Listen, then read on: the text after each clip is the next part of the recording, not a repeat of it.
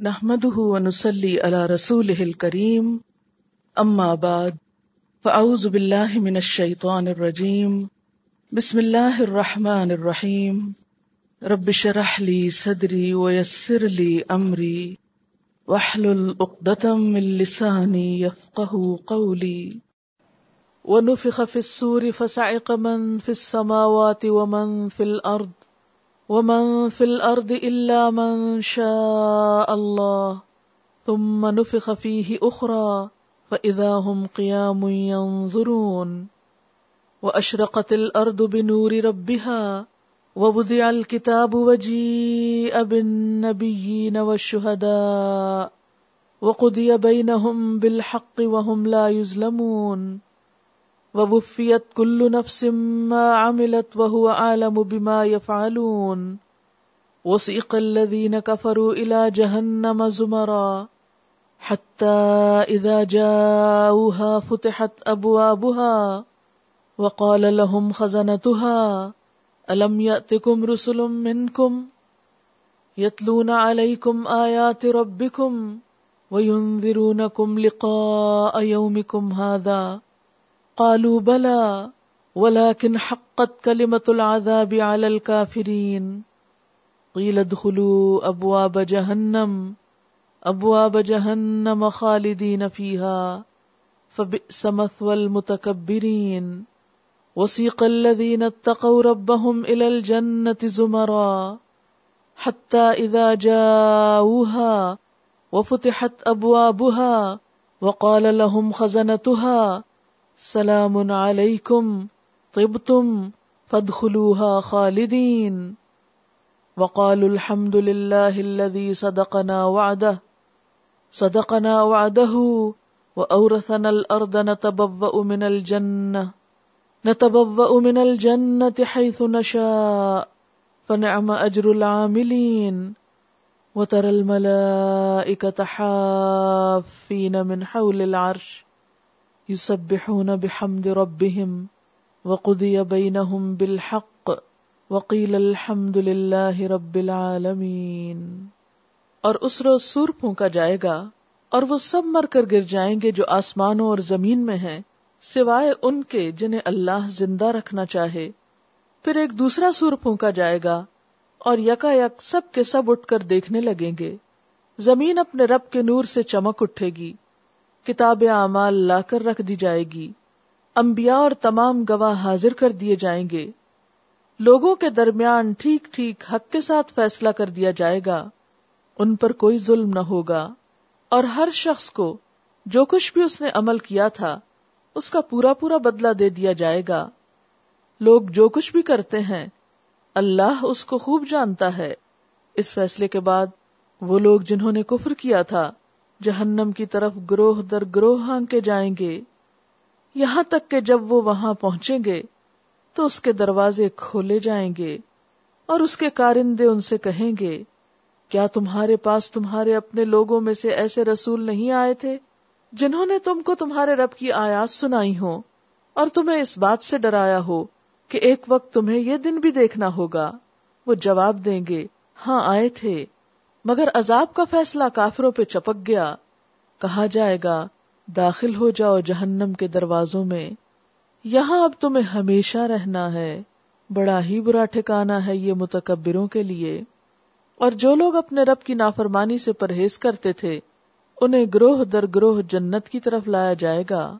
یہاں تک کہ جب وہ وہاں پہنچیں گے اور اس کے دروازے پہلے ہی کھولے جا چکے ہوں گے، تو اس کے منتظمین ان سے کہیں گے کہ سلام ہو تم پر، بہت اچھے رہے، داخل ہو جاؤ اس میں ہمیشہ کے لیے۔ اور وہ کہیں گے، شکر ہے اس خدا کا، جس نے ہمارے ساتھ اپنا وعدہ سچ کر دکھایا، اور ہم کو زمین کا وارث بنا دیا۔ اب ہم جنت میں جہاں چاہیں اپنی جگہ بنا سکتے ہیں۔ بس بہترین اجر ہے عمل کرنے والوں کے لیے۔ اور تم دیکھو گے کہ فرشتے عرش کے گرد ہلکا بنائے ہوئے ہیں۔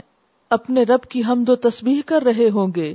اور لوگوں کے درمیان ٹھیک ٹھیک حق کے ساتھ فیصلہ چکا دیا جائے گا اور پکار دیا جائے گا کہ حمد ہے اللہ رب العالمین کے لیے۔ ونفخ فی السور، اور سور میں پھونک مار دی جائے گی۔ فسائق من فی السماوات و من فی الارض تو بے ہوش ہو جائیں گے وہ سب جو آسمانوں اور زمین میں ہیں۔ یعنی پہلے سور پھونکنے پر۔ اللہ من شاء اللہ مگر جس کو اللہ بچانا چاہے، اس بے ہوشی سے وہ بچ جائے گا۔ صحابہ نے نبی صلی اللہ علیہ وسلم سے اللہ من شاء اللہ کی تفسیر پوچھی۔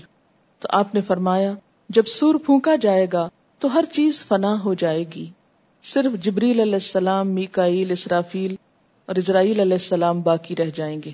تو اللہ تعالیٰ ملک الموت سے پوچھیں گے، کون باقی رہ گیا؟ وہ بتائیں گے، تو اللہ تعالیٰ فرمائیں گے، میکائیل کی جان قبض کر لو۔ اس کے بعد اسرافیل کی جان قبض کرنے کا حکم دیں گے۔ پھر پوچھیں گے تو بتائیں گے جبرائیل اور میں باقی ہوں۔ تو اللہ تعالیٰ فرمائیں گے، تم بھی مر جاؤ۔ تو وہ بھی مر جائیں گے۔ پھر اللہ تعالیٰ جبریل علیہ السلام سے یہی سوال کریں گے۔ تو کہیں گے، اے رب، تو غیر فانی اور حیون قیوم ہے اور میں فانی ہوں۔ اللہ تعالیٰ فرمائیں گے، ٹھیک کہا، اب تم بھی مر جاؤ اور وہ بھی وہیں گر جائیں گے اور جان نکل جائے گی۔ کل من علیہ فان۔ ویبقا وجہ رب کزل جلال والاکرام۔ صرف ایک ہستی جس پر موت نہیں آئے گی، وہ اللہ رب العزت کی ہے۔ تو اس سے اللہ من شاہ اللہ، جس کے بارے میں اللہ چاہے، تو اس سے مراد کیا ہے کہ اس گھبراہٹ کے موقع پر چار بڑے فرشتے جو ہیں یہ بچ جائیں گے، پھر اس کے بعد آہستہ آہستہ یہ بھی ختم ہو جائیں گے۔ صرف اللہ کی ذات باقی رہے گی۔ بقا اسی کو ہے۔ سم منف خفی ہی اخرا پھر اس میں دوسرا سور پھونکا جائے گا۔ ازا ہم قیام ضرون تو جب وہ کھڑے ہو کر دیکھ رہے ہوں گے۔ سب کو دوبارہ زندہ کر دیا جائے گا۔ بالکل ایسے جیسے جب انسان سوتا ہے تو اس کی روح چلی جاتی ہے، پھر صبح ہوتی ہے تو دوبارہ جاگتا ہے، روح آ جاتی ہے۔ ایسے ہی قیامت کے دن دوبارہ جی اٹھیں گے، سو کے اٹھ جائیں گے۔ وہ اشرقت الارض بنور ربها، اور زمین اپنے رب کے نور سے جگمگا اٹھے گی، چمک اٹھے گی۔ وبدع الکتاب اور کتاب اعمال لا کے رکھ دی جائے گی۔ وجی ابن نبی سارے نبیوں کو لے آیا جائے گا۔ انبیاء بلا لیے جائیں گے۔ وہ شہدا اور شہدا بھی آ جائیں گے۔ جو انبیاء کے بعد شہادت حق کا کام کرتے رہے۔ وہ خود ابئی نہ بالحق، اور ان کے درمیان یعنی لوگوں کے درمیان، حق کے ساتھ فیصلہ کر دیا جائے گا۔ بالکل ٹھیک ٹھیک فیصلہ کر دیا جائے گا۔ وہ لا اور وہ ظلم نہ کیے جائیں گے۔ وفیت کل نفس ما اور ہر شخص کو پورا پورا دے دیا جائے گا جو اس نے عمل کیا ہوگا۔ وہ عالم بما یفعلون اور لوگ جو کچھ بھی کرتے ہیں، اللہ اس کو خوب جانتا ہے۔ ونفخ فی السور، اور پھونک ماری جائے گی سور میں۔ کیوں؟ بالکل ایسے ہی جیسے امتحان کے خاتمے کا اعلان ایک گھنٹی بجا کر کیا جاتا ہے، جس کا مطلب یہ ہے کہ جو شخص جو کچھ لکھ چکا ہے بس لکھ چکا ہے، اب مزید اور کچھ کرنے کا نہیں، قلم رکھ دیے جائیں اور پرچے سپرد کر دیے جائیں ممتحن کے۔ ہم سب بھی اس دنیا میں امتحان کے لیے بھیجے گئے ہیں اور جس دن سور پونکا جائے گا، ہر شخص جس حال میں بھی ہوگا، اسی حال میں بیٹھا رہ جائے گا، گھنٹی بج جائے گی۔ اور اتنی شور والی زوردار آواز ہوگی کہ فسا ایک من فل سماوات وہ من فل ارد گھبرا اٹھیں گے، بے ہوش ہو جائیں گے۔ وہ سب جو آسمانوں میں ہیں اور زمین میں، اس کو نفقت الموت بھی کہا جاتا ہے۔ بے ہوشی سے مراد یہاں موت ہے، ہر زندہ چیز کا مرنا۔ اللہ منشا اللہ مگر جس کو اللہ چاہے گا۔ یعنی کچھ فرشتے بڑے بڑے باقی رہ جائیں گے اور پھر بالآخر وہ بھی ختم ہو جائیں گے اور ایک اللہ کے سوا کوئی بھی زندہ نہ رہے گا۔ سم منف خفی ہی اخرا پھر اس میں دوسری مرتبہ پھونک ماری جائے گی۔ فضا ہم قیام تو یکا یک وہ سب کھڑے ہو کر دیکھ رہے ہوں گے، پورے ہوش و حواس کے ساتھ۔ اگلے، پچھلے، مرے ہوئے، ڈوبے ہوئے، جلے ہوئے، کسی بھی طرح دنیا سے گئے ہوئے، سب کے سب نئے پرانے اٹھ کھڑے ہوں گے۔ سورت یاسین میں بھی آپ نے پڑھا۔ وہاں یہ بھی ذکر آتا ہے کہ من کہ اپنے رب کی طرف دوڑنا شروع کر دیں گے۔ یہاں پر کیا ہے؟ کھڑے ہو جائیں گے اور دیکھنے لگیں گے۔ آنکھیں کھولیں گے۔ جیسے نیند کا ماتا کوئی اٹھتا ہے اور آنکھیں کھول کے دیکھتا ہے کہ کیا ہوا۔ بالکل ایسے جیسے گہری نیند میں کوئی سویا ہو اور شدید قسم کا کوئی شور ہو تو کوئی شخص ہڑبڑا کے اٹھ بیٹھے۔ اور پوچھے اور دیکھے کہ کیا ہو گیا، کیوں اٹھایا گیا؟ اسی لیے صورت یاسین میں آتا ہے قالوا یا ویلنا من بعثنا من مرقدنا۔ ہماری قبروں سے ہم کو کس نے اٹھا دیا؟ اس وقت بتایا جائے گا ہاضا ما وعد الرحمن وصدق المرسلون۔ یہ وہی بات تو ہے جس کا رحمان نے وعدہ کیا تھا اور رسولوں نے سچ کہا تھا۔ یہ جو دوسرا سور ہے یہاں پر جس کا ذکر ہے، یہ نفخت لقیام رب العالمین کہلاتا ہے۔ وہ گھنٹا جس کے بجنے کے بعد سب لوگ اپنے رب کے حضور آ کھڑے ہوں گے۔ حساب کتاب شروع ہوگا۔ وہ اشرقت الارض بنور ربها ووضع الكتاب وجی ابن نبیین والشهداء وقضی بینہم بالحق وهم لا يظلمون ووفیت كل نفس ما عملت وهو اعلم بما يفعلون۔ واشرقت الارض بنور ربها اور زمین اپنے رب کے نور سے چمک اٹھے گی۔ اشرق کا لفظ جو ہے، شین رے قاف شرق مشرق اور شروق طلوع ہونے کے لیے استعمال ہوتا ہے سورج کے۔ اور مشرق وہ جگہ جہاں سے سورج طلوع ہوتا ہے اور زمین روشن ہو جاتی ہے۔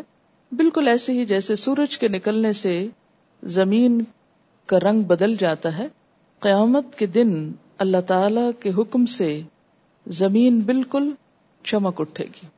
یہ چمکائی کس لیے جائے گی؟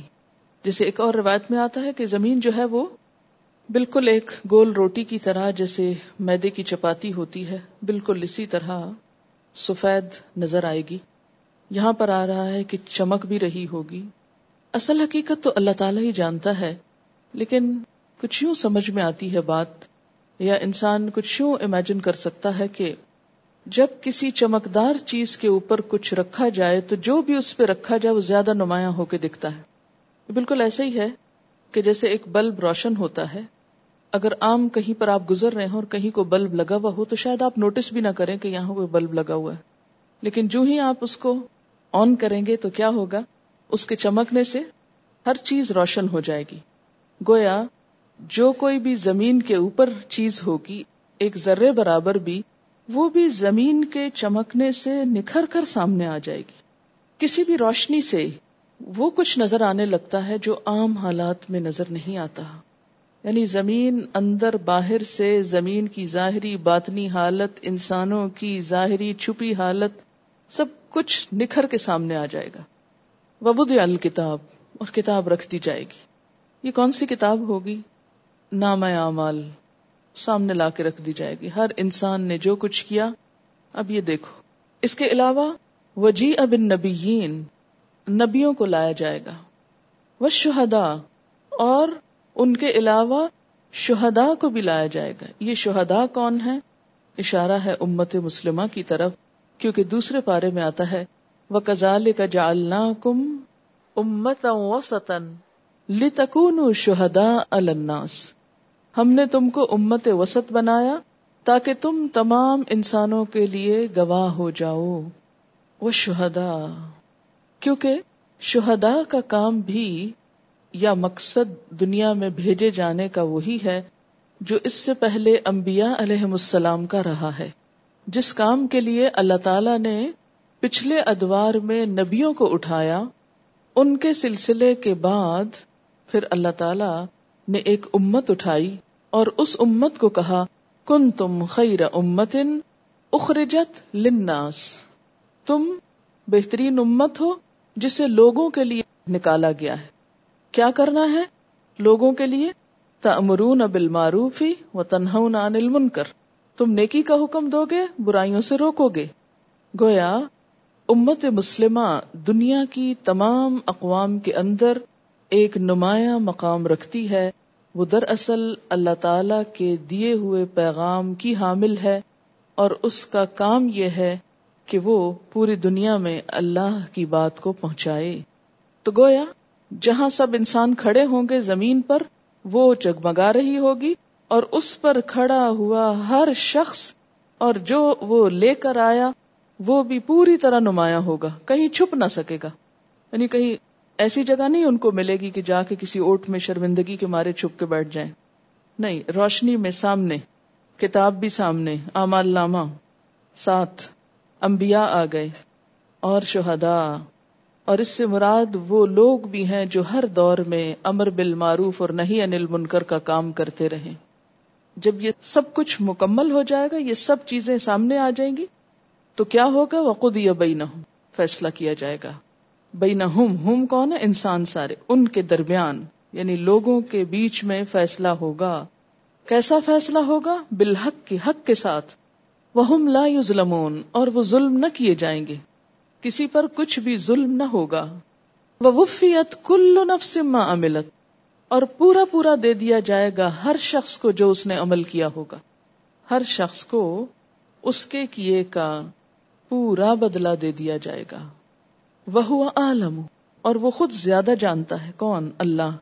کیا بما یا فلون جو وہ کرتے رہے؟ اسے کسی کاتب کی، کسی حاسب کی، کسی گواہ کی ضرورت نہیں؟ وہ سب کچھ خود بھی جانتا ہے کہ کون کیا کر کے آیا ہے۔ پھر کرامن کاتبین کا رول شہدا کا رول، اور باقی سب کا گواہوں کا کیا ہوگا؟ کہ وہ دراصل ایک گواہی یا حجت قائم کریں گے۔ اس سے کیا ہو جاتا ہے مانا؟ کہ حق کی گواہی دینے والے بھی؟ اور پھر اس کے علاوہ بھی انسان کے اعمال کی گواہی دینے والے سب آ جائیں گے۔ اب آپ دیکھیے کہ انسان کہاں بچ کے جا سکتا ہے نا؟ ذرا تصور میں لائیے اس پورے سین کو۔ دل باہر آتا ہے کہ انسان کسی ایسے پلیٹ فارم پہ کھڑا ہو جہاں روشنی ہو، پوری طرح نمایاں ہو، چمک رہا ہو۔ کیونکہ زمین ساری جیسے پیچھے آپ پڑ چکے نا، سب برابر کر دی جائے گی۔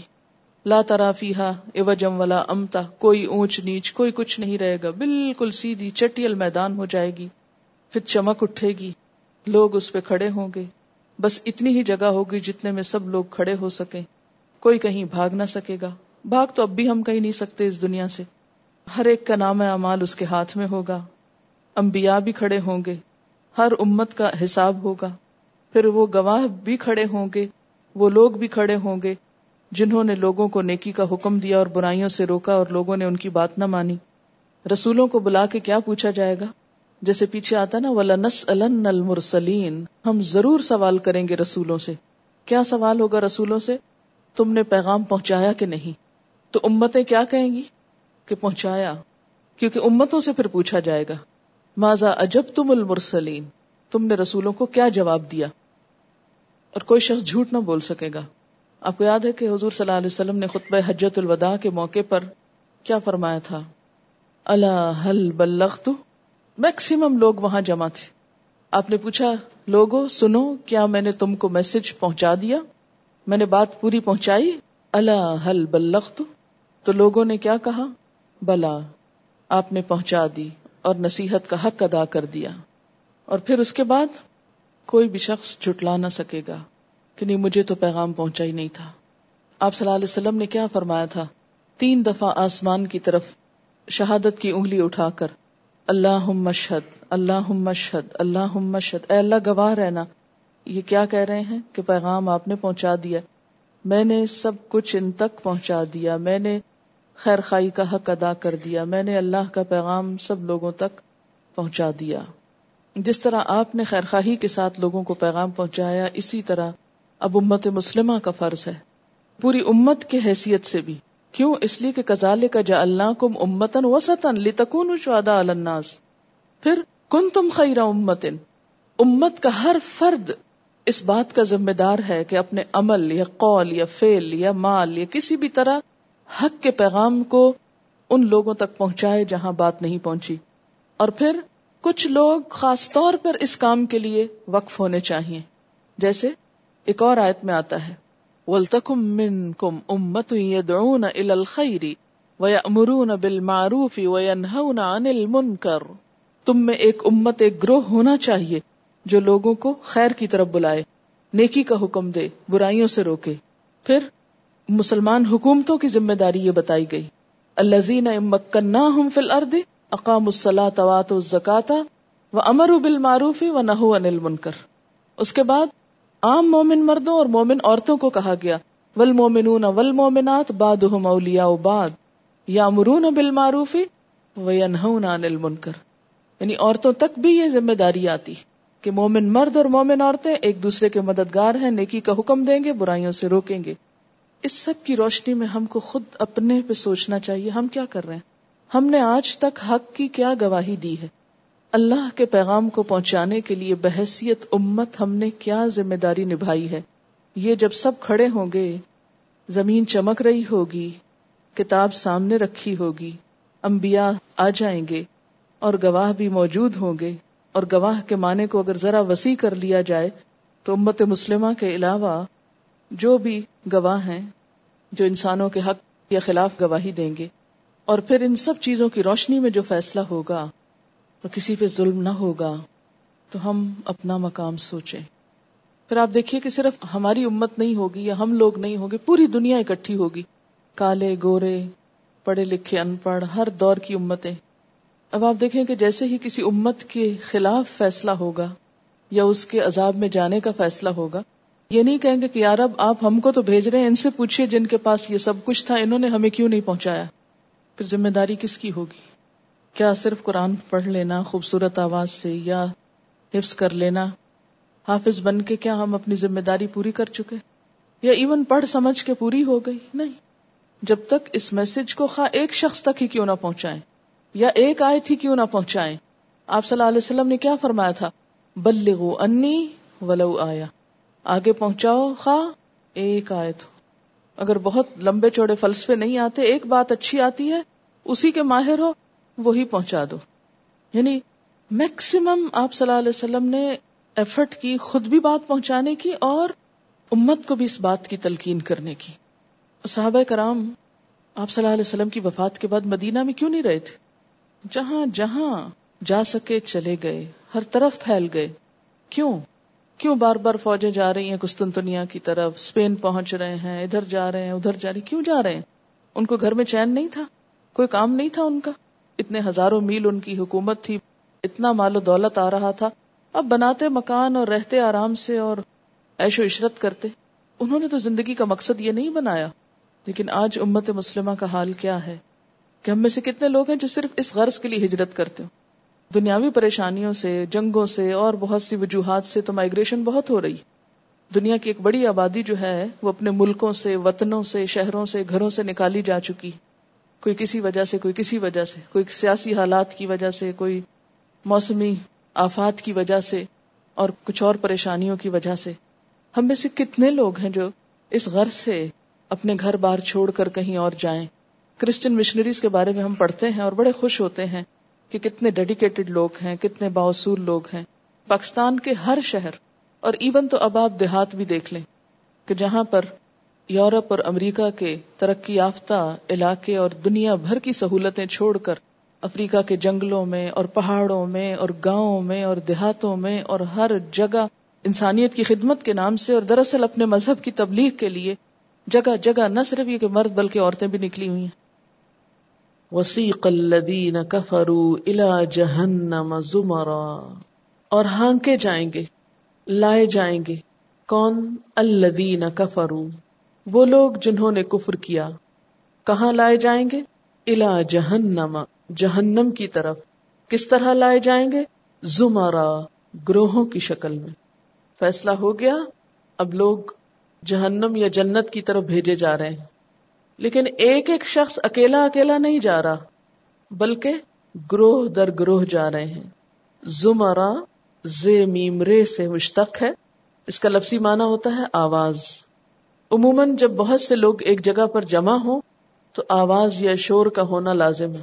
اور کچھ نہیں تو ان کے سانسوں کی آواز ہی ایک طرح کی وسپر پیدا کر دیتی ہے فضا میں۔ یعنی کہیں بھی لوگوں کا اکٹھ ہو تو مکمل خاموشی نہیں ہو سکتی۔ اسی سے پھر زمر کا معنی گروہ ہوا۔ گروہ در گروہ لوگوں کو جہنم کی طرف ہانکا جائے گا۔ جیسے سورت تور میں آتا ہے، یوم یدعون الى نار جہنم دعا۔ جس دن لوگوں کو دھکے دے کر جہنم کی طرف دھکیلا جائے گا۔ سوال یہ پیدا ہوتا ہے کہ گروہوں میں کیوں لے جایا جائے گا؟ اور یہ گروہ کس بنیاد پر بنائے جائیں گے؟ اگر آپ دیکھیں تو کفر کی بیسیوں قسمیں ہیں۔ رنگ رنگ کے عقائد ہیں۔ تو ایک جیسے عقیدے کے، ایک جیسی سوچ کے لوگ ایک جگہ جمع ہوں گے۔ شرک کی کئی اقسام ہیں۔ کوئی کسی چیز کو پوچھتا ہے، کوئی کسی چیز کو پوچھتا ہے۔ ویسے جو سورج کو پوجنے والے ہیں، ان کو اکٹھا کر دیا جائے۔ جو علیہ السلام کو خدا کا بیٹا مانتے ان کو اکٹھا کر دیا جائے۔ جو فرشتوں کو خدا کی بیٹیاں سمجھتے ہیں، ان کو اکٹھا کر لیا مثلا، دنیا میں بھی انسان تنہا نہیں ہوتا، اکیلا نہیں ہوتا۔ کسی نہ کسی کے ساتھ اس کی کوئی افیلیشن ایسوسیشن تعلق، واسطہ، رشتہ، محبت، دوستی، کچھ نہ کچھ ضرور ہوتا ہے۔ تو المر اما امن احبا قیامت کے دن انسان انہی کے ساتھ ہوگا جن سے وہ محبت کرتا ہوگا۔ جن کی طرح کی سوچ ہوگی، جن کی طرح کے عمل ہوں گے۔ اس لیے گروہوں کی شکل میں لوگ جہنم کی طرف لائے جائیں گے۔ سورت ہود میں آتا ہے فتبعوا امر فرعون۔ فرعون کی قوم نے فرعون کی پیروی کی۔ وما امر فرعون برشید اور فرعون کا حکم یا فرعون کا معاملہ کچھ سمجھداری پر مبنی نہ تھا۔ یقدم قومہ یوم القیامہ وہ پیش قدمی کرے گا اپنی قوم کی قیامت کے دن یعنی اپنی قوم کو لیڈ کرے گا۔ فاوردہم النار، پھر انہیں آگ میں لے جا وارد کرے گا۔ یعنی فرعون کے فالوورز فرعون کے ساتھ ہوں گے۔ پھر اسی طرح جو لوگ نماز نہیں پڑھتے، ان میں سے بعض فرعون کے ساتھ ہوں گے، بعض قارون کے ساتھ ہوں گے، بعض حامان کے ساتھ ہوں گے۔ جیسا کہ ایک اور حدیث سے ہمیں پتہ چلتا ہے۔ اگر تکبر کی وجہ سے کسی نے نماز نہیں پڑھی تو فرعون کے ساتھ ہوگا۔ مال کی محبت کی وجہ سے نماز نہیں پڑھی تو قارون کے ساتھ ہوگا۔ تو قیامت کے دن لوگ اپنے عمل اور اپنی سوچ کے اعتبار سے گروہوں میں بٹ جائیں گے، اپنے لیڈرز کے اعتبار سے کہ کس کے فالوور تھے۔ اسی طرح ایک حدیث میں آتا ہے کہ قیامت کے دن جاہلی شعراء کا جھنڈا امر القیس کے ہاتھ میں ہوگا۔ یعنی شاعروں کا بھی ایک گروہ ہوگا، برے شاعروں کا، اور ان کا بھی ایک لیڈر ہوگا۔ اور جہنم کی طرف وہ سارے گمراہ کن شعراء کو ساتھ لے کے چل رہا ہوگا اور سامنے جھنڈا اٹھایا ہوگا، جیسے دنیا میں جھنڈا اٹھانے کا مطلب کیا ہوتا ہے؟ جھنڈے کو پہچان کے پیچھے لوگ فالو کر رہے ہوتے ہیں کہ ہم اس سائن کو فالو کرتے ہیں۔ تو قیامت کے دن بھی اس ہجوم اور بھیڑ میں لوگ اپنے اپنے سائنس دیکھ کے وہاں پہنچ جائیں گے اور ان کے ساتھ مل کے پھر وہ جہنم میں ڈالے جائیں گے اس خاص حصے میں۔ یعنی قیامت کے دن جہنم کی طرف جانے کے لیے لوگوں کی گروہ بندی کر دی جائے گی۔ گروپس میں بانٹ دیا جائے گا۔ اور یہاں یہ جو لفظ ہے نا، سی کا یعنی ہانک کے لے جائے جائیں گے۔ آپ اس کو امیجن کر سکتے ہیں جیسے مجرموں کو عدالت میں جب فیصلہ سنا دیا جاتا ہے، ان کا جرم ان پر چشمہ ہو جاتا ہے، تو پھر انہیں پولیس کے سپاہی آ کے پکڑ کر ان کے جرم کے مطابق خاص سیل میں ان کو جا کے بند کرتے ہیں۔ جیل کے دروازے کھولے جاتے ہیں اور وہ ان کے اندر دکیل دیے جاتے ہیں۔ جہنم میں بھی اسی طرح ہوگا۔ مخصوص قسم کے جرائم کے لوگ اکٹھے کر کے مخصوص دروازوں سے، مخصوص ایریاز میں، مخصوص طرح کی سزا میں پھینکے جائیں گے۔ یعنی جہنم کے ہر حصے کی سزا ایک جیسی نہیں ہے۔ جہنم کے کئی دروازے ہیں اور ہر دروازے سے خاص مقام پہ انٹری ہوگی اور خاص قسم کے لوگ وہاں پر ڈالے جائیں گے۔ حتی اذا جاؤہا یہاں تک کہ جب وہ اس کے پاس آئیں گے یعنی جہنم کے پاس۔ فتحت ابوابہا اس کے دروازے کھول دیے جائیں گے۔ جہنم کے دروازے کھول دیے جائیں گے۔ جہنم کے دروازوں کا ذکر قرآن پاک کی اس آیت سے بھی پتا چلتا ہے۔ وہ ان جہنم لموعدہم اجمعین اور بے شک جہنم ان سب کے وعدے کی جگہ ہے۔ لہا سبعت ابواب اس جہنم کے سات دروازے ہیں۔ لکل بابن ہر دروازے کے لیے من ہم ان میں سے جز ام مقصوم ایک حصہ مخصوص کر دیا گیا ہے۔ ہر دروازے کے لیے جہنمیوں میں سے ایک حصہ مخصوص کیا گیا ہے۔ سورت الحجر کی آیت نمبر تینتالیس اور چوالیس ہے۔ قیامت کے روز فرشتے جہنم کے بند دروازے کھولیں گے تاکہ مخصوص قسم کا گناہ کرنے والوں کو مخصوص دروازے سے اندر داخل کیا جائے۔ اب کیا ہوگا کہ جب وہ جہنم میں جائیں گے وقال الحم خزنتها، تو جہنم کا داروغہ ان سے کہے گا، کیا کہے گا؟ الم یاتکم رسول منکم؟ کیا تمہارے اندر تمہارے میں سے کوئی رسول نہیں آئے تھے؟ یتلون علیکم آیات ربکم، جو تم پر تمہارے رب کی آیات پڑھ کر سناتے؟ وَيُنذِرُونَكُمْ لِقَاءَ يَوْمِكُمْ هَذَا اور تمہیں آج کے اس دن کی ملاقات سے خبردار کرتے؟ قالوا بلا، وہ کہیں گے ہاں آئے تو تھے۔ ولیکن حقت کلمت العذاب علی الکافرین، لیکن کافروں پہ عذاب کی بات حق ہو گئی۔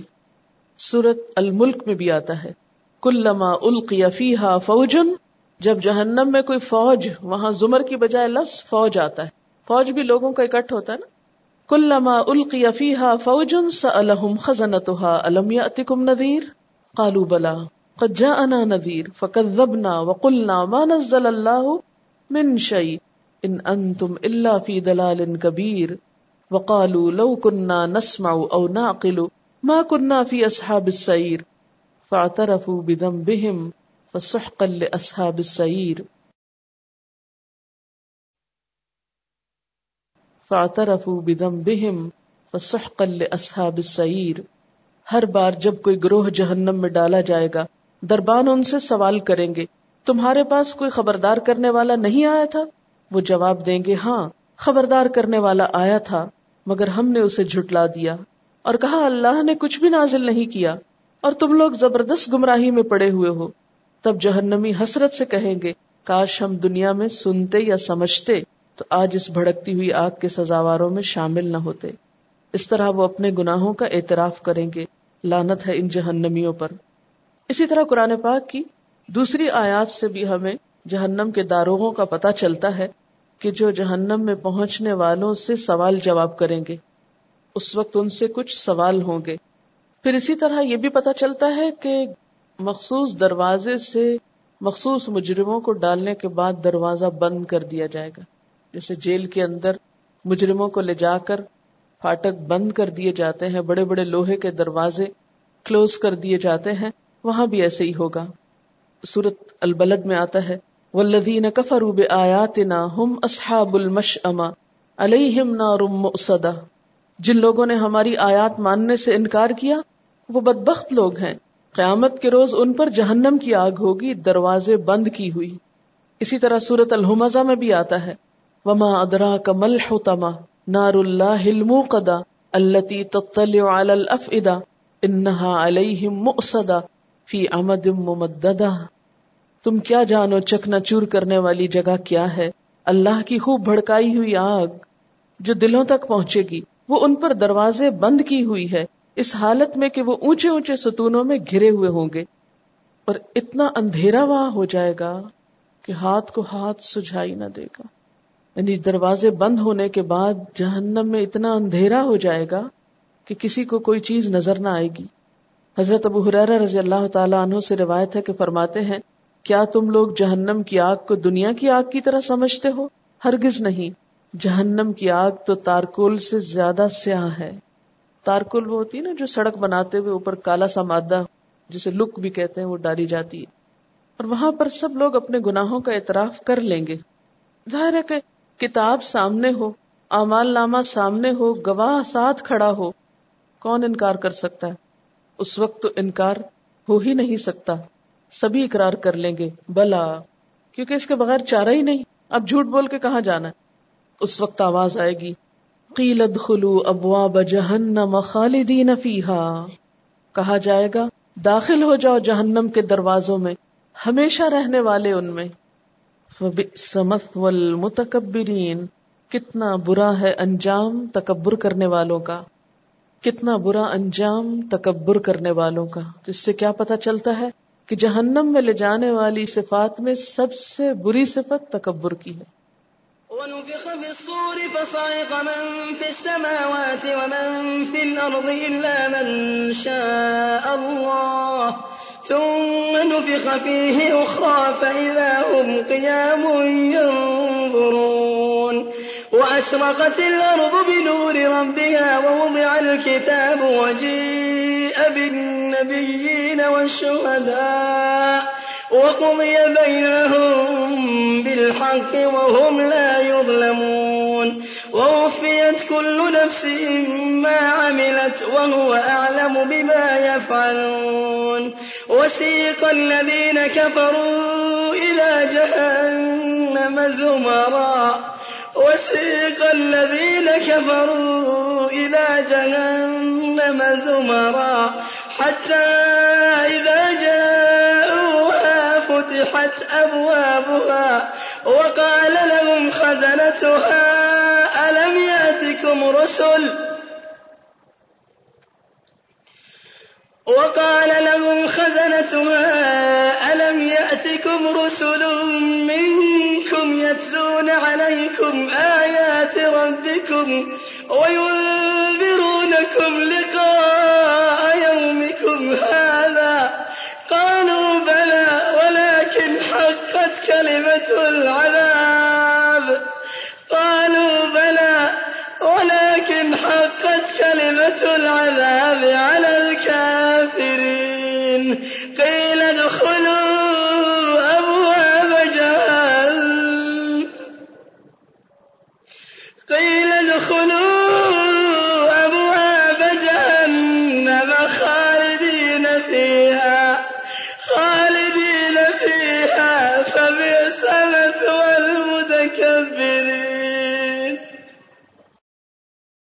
وسيق الذين اتقوا ربهم الى الجنة زمرا۔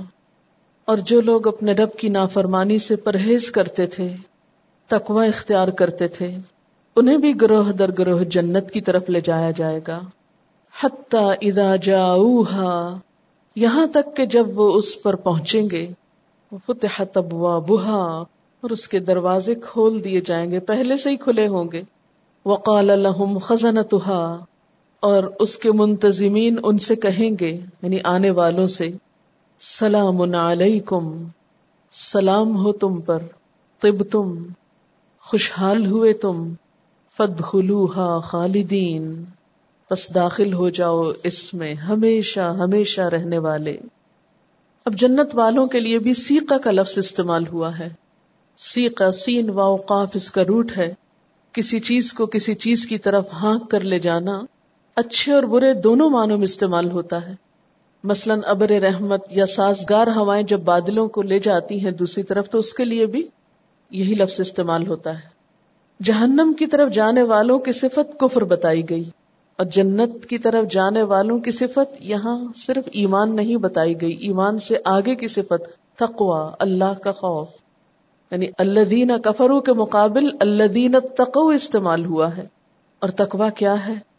انسان اللہ تعالی کی عظمت کو اس طرح پالے کہ اپنی بڑائی کی نفی کر دے۔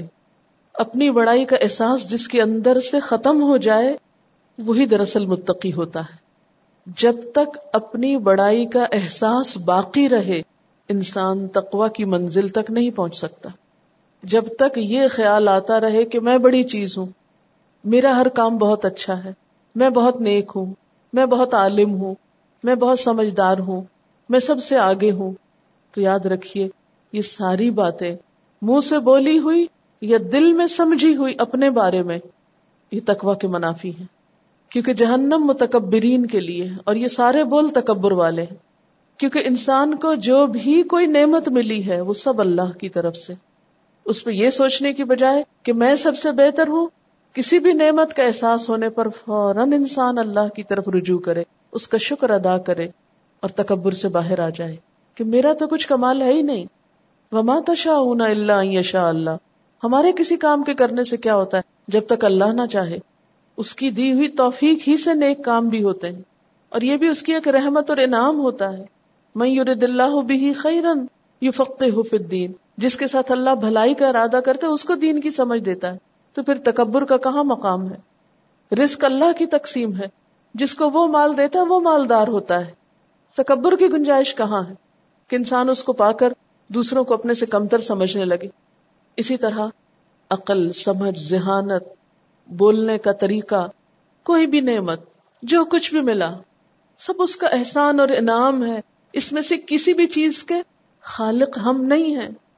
تو متقی انسان وہ ہوتا ہے جو اپنی بڑائی کے احساس کو ختم کر دے کہ میں بھی کوئی چیز ہوں۔ وسیق الذین اتقوا ربهم الى الجنت زمرا۔ تقوی والے بھی اپنے رب کی طرف گروہ در گروہ لے جائے جائیں گے۔ اس سے پتا چلتا ہے کہ تقوی بھی اکیلے رہ کے حاصل نہیں ہو سکتا۔ تقوی بھی گروہ میں رہنے سے ڈیولپ ہوتا ہے۔ اور پھر اسی گروہ میں انسان قیامت کے دن جنت کی طرف جائے گا۔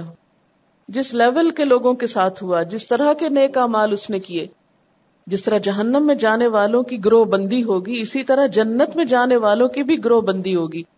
وہاں پھر گروپس بن جائیں گے لوگ، ایک سوچ، ایک خیال اور ایک طرح کے کام کرنے والے۔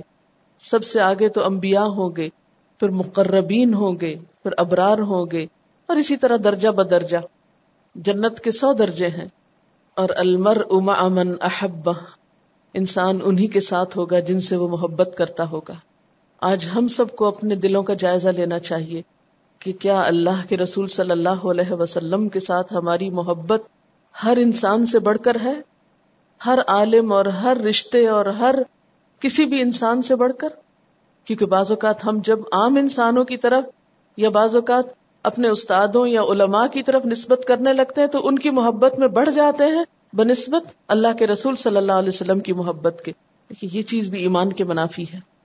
ایمان مکمل نہیں ہوتا جب تک اللہ کے رسول صلی اللہ علیہ وسلم کو ہر انسان سے بڑھ کر نہ چاہا جائے۔ ہم اپنی نسبت کس کی طرف کرتے ہیں؟ ہم کس کے ساتھ اٹھنا چاہتے ہیں؟ کس کے نام سے پہچانے جانا چاہتے ہیں؟ کس کے ساتھ رہنا چاہتے ہیں؟ یہ ہم سب کی اپنی پھر چوائس ہے۔ کس بزرگ کے ساتھ رہنا چاہتے ہیں؟ یا پھر پیغمبر علیہ السلام کا ساتھ چاہتے ہیں؟ تو ہر شخص اپنے اپنے گروہ میں اٹھے گا۔ پھر صرف چاہت سے بات نہیں بنتی۔ پھر کام بھی کرنے پڑتے ہیں۔ اس درجے کی قربانیاں بھی ضروری ہیں۔ تو جن لوگوں نے جس درجے کی قربانیاں کی ہوں گی، جس درجے کے عمل کیے ہوں گے، انہی کے ساتھ ہوں گے۔ جس طرح کفر کے بہت سے درجے اور قسمیں ہیں، اسی طرح ایمان اور تقوی اور عمل سالے کے لحاظ سے بھی بہت سے درجے ہیں۔ اذا جاؤہا، یہاں تک کہ جب اس کے پاس آ جائیں گے۔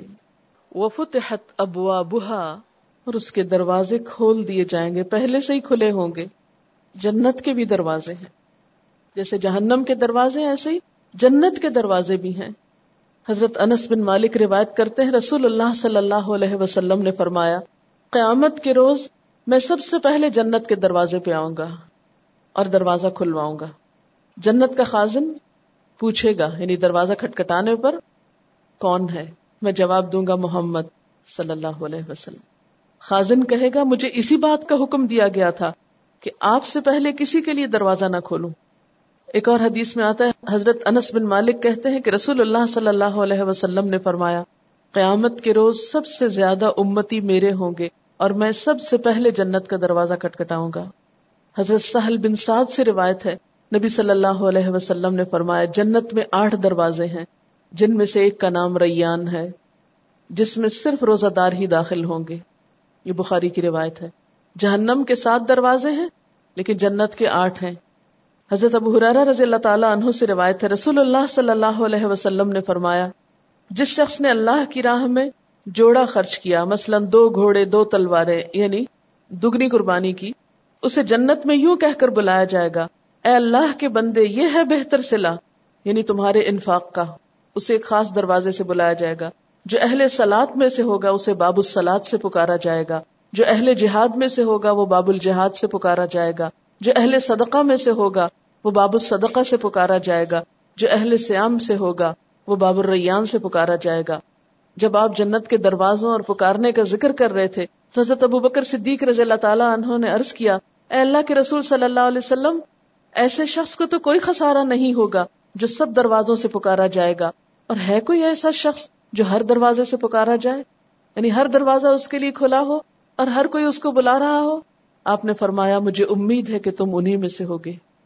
ہم ذرا اپنے آپ کو دیکھیں، اپنے روزوں کو دیکھیں، اپنی نمازوں کو دیکھیں، اپنے صدقے خیرات کو دیکھیں، اللہ کی راہ میں جد و جہد کا حق دیکھیں۔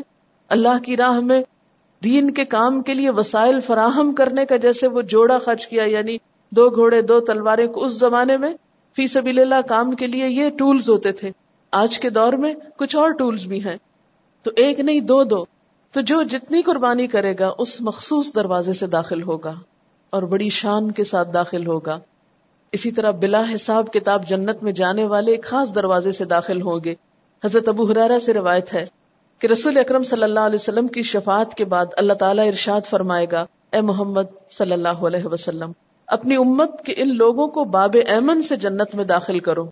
جن پر کوئی حساب کتاب نہیں، جو بلا حساب اندر جائیں گے۔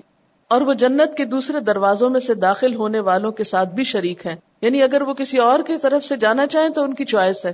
اچھا جن لوگوں کو سب دروازوں سے بلایا جائے گا، ان کے لیے پھر اپنی چوائس ہوگی کہ وہ کیا پسند کرتے ہیں۔ سارے وہ دیکھ کر پھر جس سے جانا چاہیں گے، اس سے لے جائے جائیں گے۔ قسم ہے اس ذات کی جس کے ہاتھ میں محمد صلی اللہ علیہ وسلم کی جان ہے، آپ نے فرمایا۔ جنت کی چوکھٹ کے درمیان اتنا فاصلہ ہے جتنا مکہ اور ہجر۔ بحرین کے ایک شہر کا نام ہے، اس کے درمیان ہے۔ یا جتنا مکہ اور بسرا، شام کے ایک شہر کا نام ہے، اس کے درمیان ہے۔ اور یہ فاصلہ تقریباً گیارہ سو ساٹھ کلو میٹر ہے مکہ اور ہجر کے بیچ کا۔ اور مکہ اور بسرا کے فاصلہ جو ہے وہ بارہ سو پچاس کلو میٹر ہے۔ یعنی ایک دروازہ اتنا لمبا ہوگا۔ یوں سمجھے سے یہاں سے کراچی سے لاہور تک کا راستہ۔ اندازہ اتنا ہی ہے۔ اس سے تھوڑا زیادہ ہوگا، لیکن بہرحال یعنی ایک دروازے کی چوڑائی اتنی ہوگی۔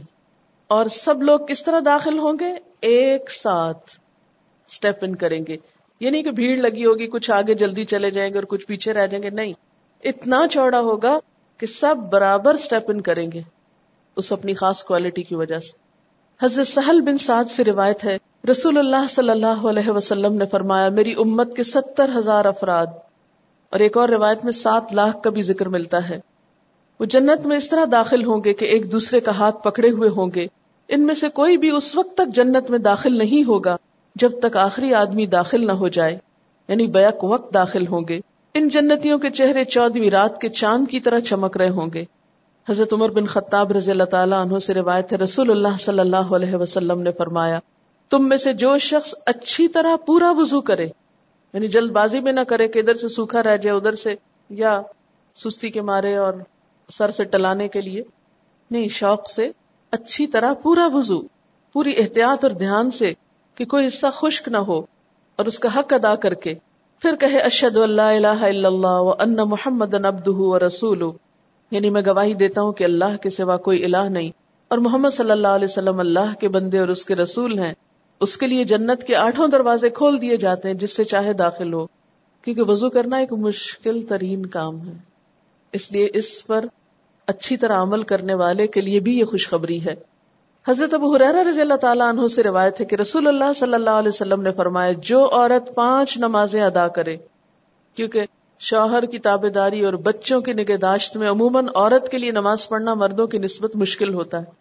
پانچ وقت کی نماز پڑھے، رمضان کے روزے رکھے، اپنی شرمگاہ کی حفاظت کرے یعنی زنا سے پرہیز کرے، اپنے شوہر کی فرما برداری کرے یعنی شوہر کی اطاعت کرے۔ اسے قیامت کے روز کہا جائے گا، جنت کے آٹھوں دروازوں میں سے جس سے چاہو داخل ہو جاؤ۔ ایک اور روایت میں آتا ہے، جس مسلمان کے تین نابالغ بچے فوت ہو گئے اور اس نے صبر کیا، تو وہ بچے اسے جنت کے آٹھوں دروازوں پہ ملیں گے۔ جس دروازے سے چاہے گا داخل ہوگا، کیونکہ صبر کرنا بھی مشکل ہے نا۔ اور ایک بچے کے بعد دوسرا اور پھر تیسرا فوت ہوتا چلا جائے۔ حضرت ابو حرارہ سے روایت رسول اللہ صلی اللہ علیہ وسلم نے فرمایا جنت کے دروازے سوموار اور جمعرات کو کھولے جاتے ہیں اور ہر اس شخص کو بخش دیا جاتا ہے جو اللہ سے شرک نہ کرتا ہو، سوائے اس آدمی کے جو کسی دوسرے بھائی کے ساتھ کینا رکھتا ہو۔ اس شخص کو نہیں بخشا جاتا جس کے دل میں دوسرے کے لیے کینا ہو، میل ہو۔ کوئی حسد، نفرت بوس کہ دل میں بات رکھی ہوئی ہو۔ ان دونوں کے بارے میں فرشتوں سے کہا جاتا ہے، ان دونوں آدمیوں کا انتظار کرو۔ یہاں تک کہ یہ دونوں آپس میں مل جائیں۔ یعنی اپنی اصلاح کر لیں۔ ان دونوں کا انتظار کرو، حتیٰ کہ آپس میں مل جائیں۔ اس سے آپ اندازہ کر سکتے ہیں کہ مسلمانوں کے آپس کے تعلقات کا بگاڑ کتنی زیادہ نقصان دہ چیز ہے۔ اسی لیے کہا گیا نا کہ کیا میں تم کو بتاؤں، ایک ایسی چیز جو نماز، روزے، ہر چیز سے افضل ہے۔ اصلاح ذات البین، آپس کے تعلقات کی اصلاح۔ اور آپس کا بگاڑ یہ الحالقہ، وہ تو دین کو مونڈ کے رکھ دینے والا ہے۔ دین کی صفائی کر دیتا ہے۔ ظاہر ہے کہ دین کا کام اکیلے کوئی نہیں کر سکتا۔ اکیلے دین پہ قائم رہنا بے حد مشکل ہے۔ آپ کو ہمیشہ دین پر چلنے کے لیے دوسروں کی سپورٹ چاہیے ہوتی ہے۔ اور اگر ان لوگوں کے ساتھ آپ کے تعلقات ہی اچھے نہ ہو جن کے ساتھ آپ مل کے چل رہے ہیں، تو آپ دین کا کوئی کام کرنے کے لائق نہیں رہتے پھر۔ پھر آپ تقوا میں ترقی نہیں کر سکتے۔ اسی لیے زمرا گروہ در گروہ جنت میں داخل ہوں گے۔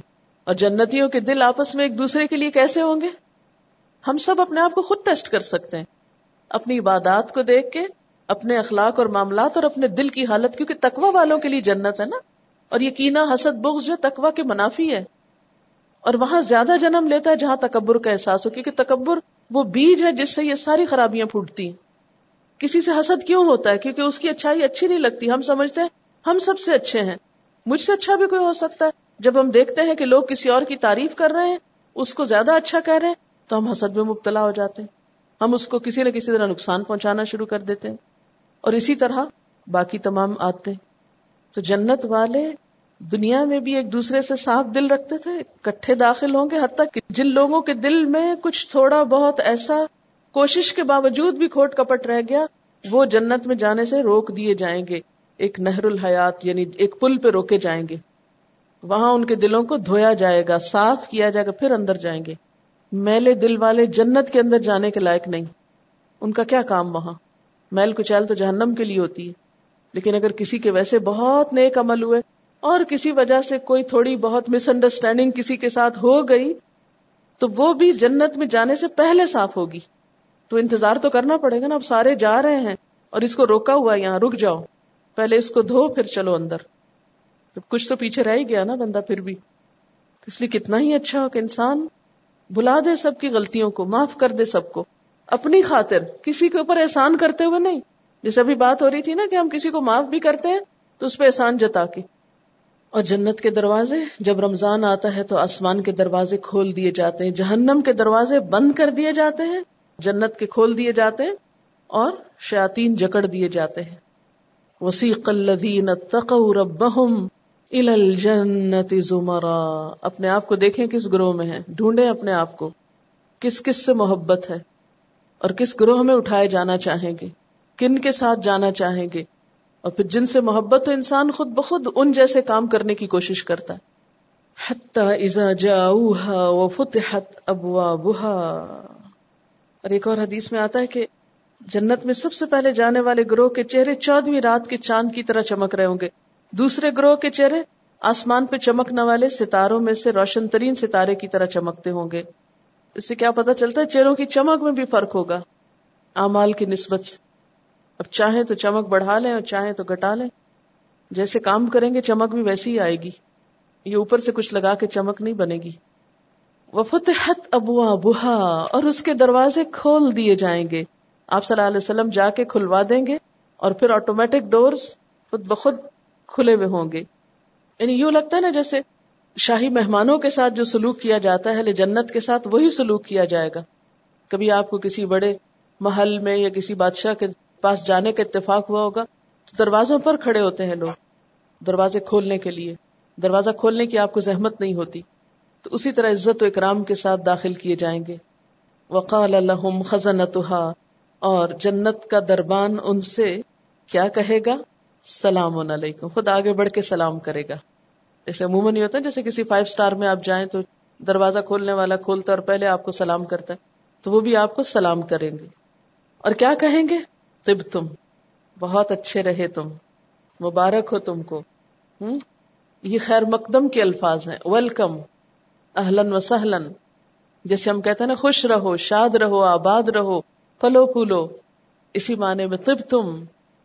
فد خلوہا خالدین، ان میں رہو ہمیشہ ہمیشہ۔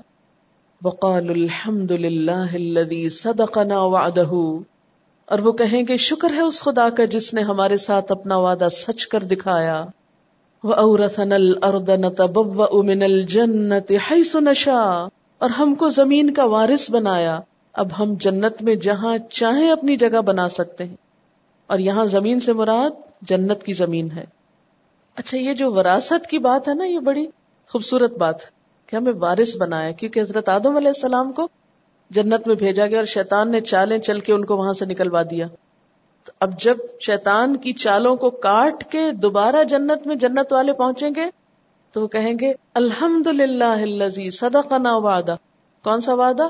اما یاتینکم منی ہدن فمن تبع ہدایا فلا خوف علیہم ولا هم يحزنون۔ واورثنا الارض اس جنت کا ہمیں وارث بنا دیا۔ نتبوأ من الجنت حيث نشاء، ساری جنت اپنی جہاں چاہیں جگہ بنائیں، جہاں چاہیں رہیں۔ تبوء کا لفظ ایسی جگہ پر رہائش کے لیے آتا ہے جہاں کی آب و ہوا اور ماحول رہنے والے کی طبیعت کے موافق ہو، سازگار ہو۔ تو جنت میں نہ صرف یہ کہ ہر ایک کا اپنا مقام ہوگا، ایک گھر ہوگا، بلکہ جہاں جب چاہے گا ملاقات کے لیے چلا جائے گا، جس سے چاہے گا جا کے ملے گا۔ بہترین قسم کی ٹرانسپورٹیشن کے انتظامات ہوں گے۔ سیر و تفریح کی جگہ ہوں گی۔ کوئی روک ٹوک نہ ہوگی، کوئی پابندی نہ ہوگی، کوئی ذمہ داری نہیں ہوگی، کوئی فرض نہیں ہوگا، کوئی مصروفیت ایسی نہیں ہوگی کہ جو انسان کو روک دے اپنے مرضی کا کام کرنے سے۔ یعنی اپنے اپنے محلات اور باغات میں تو ہوں گئی لیکن اس کے علاوہ بھی جہاں چاہیں گے جا کے جگہ بنائیں گے، جتنے دن چاہیں گے رہیں گے۔ پھر واپس آ جائیں گے، وہاں سے جی بھر جائے تو کہیں اور چلے جائیں گے۔ جو جی میں آئے گا کریں گے۔ نتبو من الجنت حیث نشا جہاں چاہیں جائیں۔ اب دنیا میں تو کیا ہوتا ہے؟ یہاں جانے کے لیے ویزا چاہیے۔ وہاں جانے کے لیے ٹکٹ چاہیے۔ وہاں جانے کے لیے یہ پابندیاں ہیں۔ سیاسی جغرافیائی قیدیں ہیں، معلوم نہیں کیا کچھ ہے، لیکن جنت میں کوئی قید نہیں۔ نہ تب من الجنت حیث نشا جہاں چاہیں ہم جنت میں جائیں۔ کوئی پابندی نہیں، کوئی رکاوٹ نہیں۔ یعنی جنت ایسی جگہ ہے جہاں انسان کو اپنی کوئی بھی خواہش پوری کرنے کے لیے کسی بھی قسم کی کوئی رکاوٹ نہ ہوگی۔ یعنی جنت رکاوٹوں سے خالی ہے، پابندیوں سے خالی ہے۔ لیکن یہ ان کے لیے ہے جو دنیا میں پابندیوں کے ساتھ رہے۔ جزا کے طور پہ سب پابندیاں اٹھا لی جائیں گی۔ نہ تب من الجنت حیث نشا فنعم اجر العاملین کتنا اچھا اجر ہے عمل کرنے والوں کے لیے. اب یہاں پر متقین اور باقی کچھ نہیں کہا، عاملین. جنت کی قیمت عمل ہے. جنت کے لیے عمل کی ضرورت ہے. عمل لے کے آؤ. یعنی جو محض دوسروں کے عمل کے سہارے یا دوسروں کی سفارش کے سہارے جنت میں جانے کے لیے تیار بیٹھے ہیں وہ جنت الحمقا میں رہتے ہیں، احمقوں کی جنت میں رہتے ہیں۔ وہاں تو کیا بتایا جائے گا؟ فن اجر العاملین وتر من حول العرش۔ عدالت برخاست ہو رہی۔ فیصلہ ہو گیا۔ جنت والے جنت میں چلے گئے، جہنم والے جہنم میں۔ یوم الدین کا اصل کام ختم۔ عدالت اٹھ گئی۔ اب سارے فرشتے عرش کے گرد گھیرا کر لیں گے۔ وہ ترل ملا من حول العرش یسبحون بحمد ربهم۔ سب کے سب اپنے رب کی حمد و ثنا میں مشغول ہو جائیں گے۔ سب سبحان اللہ پکار رہے ہوں گے۔ الحمد للہ کہہ رہے ہوں گے۔ وقدی بینہم بالحق۔ اور سارے انسانوں کے درمیان حق کے ساتھ فیصلہ کیا جائے گا۔ کسی پہ کوئی ظلم نہ ہوگا۔ اور اس انصاف کی وجہ سے اللہ تعالیٰ کی حمد و ثنا ہوگی کہ پہلے دن سے اللہ نے جو حق کو باطل کے معیار قرار دیے تھے اور جو وعدے کیے تھے اچھے عمل کرنے والوں کے لیے، وہ سب اللہ نے پورے کر دیے۔ مجرموں کو الگ کر دیا اور نیک کام کرنے والوں کو الگ۔ تو اس سے کیا پتا چلتا ہے کہ اصل چیز جو اللہ تعالی کو حمد و شکر کے لائق بناتی ہے، وہ اس کا عدل ہے۔ جو نیک و بد کے درمیان وہ فرق کرے گا کہ کسی پہ کوئی ظلم نہ ہوگا۔ کیونکہ اگر یہ نہ ہو تو دنیا اندھیر نگری ہے نا، ظلم کا گھر ہے۔ یعنی اگر چور ڈاکو بھی جنت میں چلے جائیں، جھوٹ بولنے والے، غیبت کرنے والے، حسد کرنے والے، دوسروں کی جڑیں کاٹنے والے، دوسروں کو نقصان دینے والے بھی سب جنت میں پہنچ جائیں تو جہنم کس کے لیے ہے؟ تو یہ تو بہت کلیئر کٹ فرق کر دیا جائے گا اچھے اور برے عمل کرنے والوں کے درمیان۔ اور یہی اللہ تعالیٰ کا عدل ہوگا اور اسی بنیاد پر پھر ہم دو سنا ہوگی اللہ کی۔ اب آپ دیکھیں کہ وہ سین پیچھے سے آپ ملائیں کہ وہ اشرقت الارض بنور ربها ووضع الكتاب وجيء بالنبيين والشهداء وقضي بينهم بالحق۔ اور یہاں پھر دوبارہ دہرایا گیا وقضي بينهم بالحق۔ وہاں فرمایا وهم لا يظلمون اور یہاں پر نتیجہ وقیل الحمد للہ رب العالمین اور الحمد للہ رب العالمین کی ساری صدائیں ہوں گی۔ وسيق الذين اتقوا ربهم إلى الجنة زمرا حتى إذا جاءوها وفتحت أبوابها وقال لهم خزنتها سلام عليكم وقال لهم خزنتها سلام عليكم طبتم فادخلوها خالدين. وقالوا الحمد لله الذي صدقنا وعده وأورثنا الأرض نتبوأ من الجنة حيث نشاء. فنعم أجر العاملين. وقالوا الحمد لله الذي صدقنا وعده وأورثنا الأرض نتبوأ من الجنة حيث نشاء فنعم أجر العاملين وترى الملائكة حافين من حول يسبحون بحمد ربهم وقضي بينهم بالحق وقيل الحمد لله رب العالمين. یہ دعا بھی اختتام مجلس پر کتنی ریلیونٹ ہے، کیونکہ آخرت کی عدالت جب اپنے اختتام کو پہنچے گی، اس وقت بھی یسبحون بحمد ربہم ہوگا۔ اور ہر روز بھی جب اللہ کی تعریف اور اللہ کی کتاب پڑھنے کے بعد ہم یہ دعا پڑھتے ہیں کہ سبحانک اللہم و بحمدک، نشہد اللہ الہ الا انت، نستغفرک و نتوب الیک۔ السلام علیکم و رحمت اللہ وبرکاتہ۔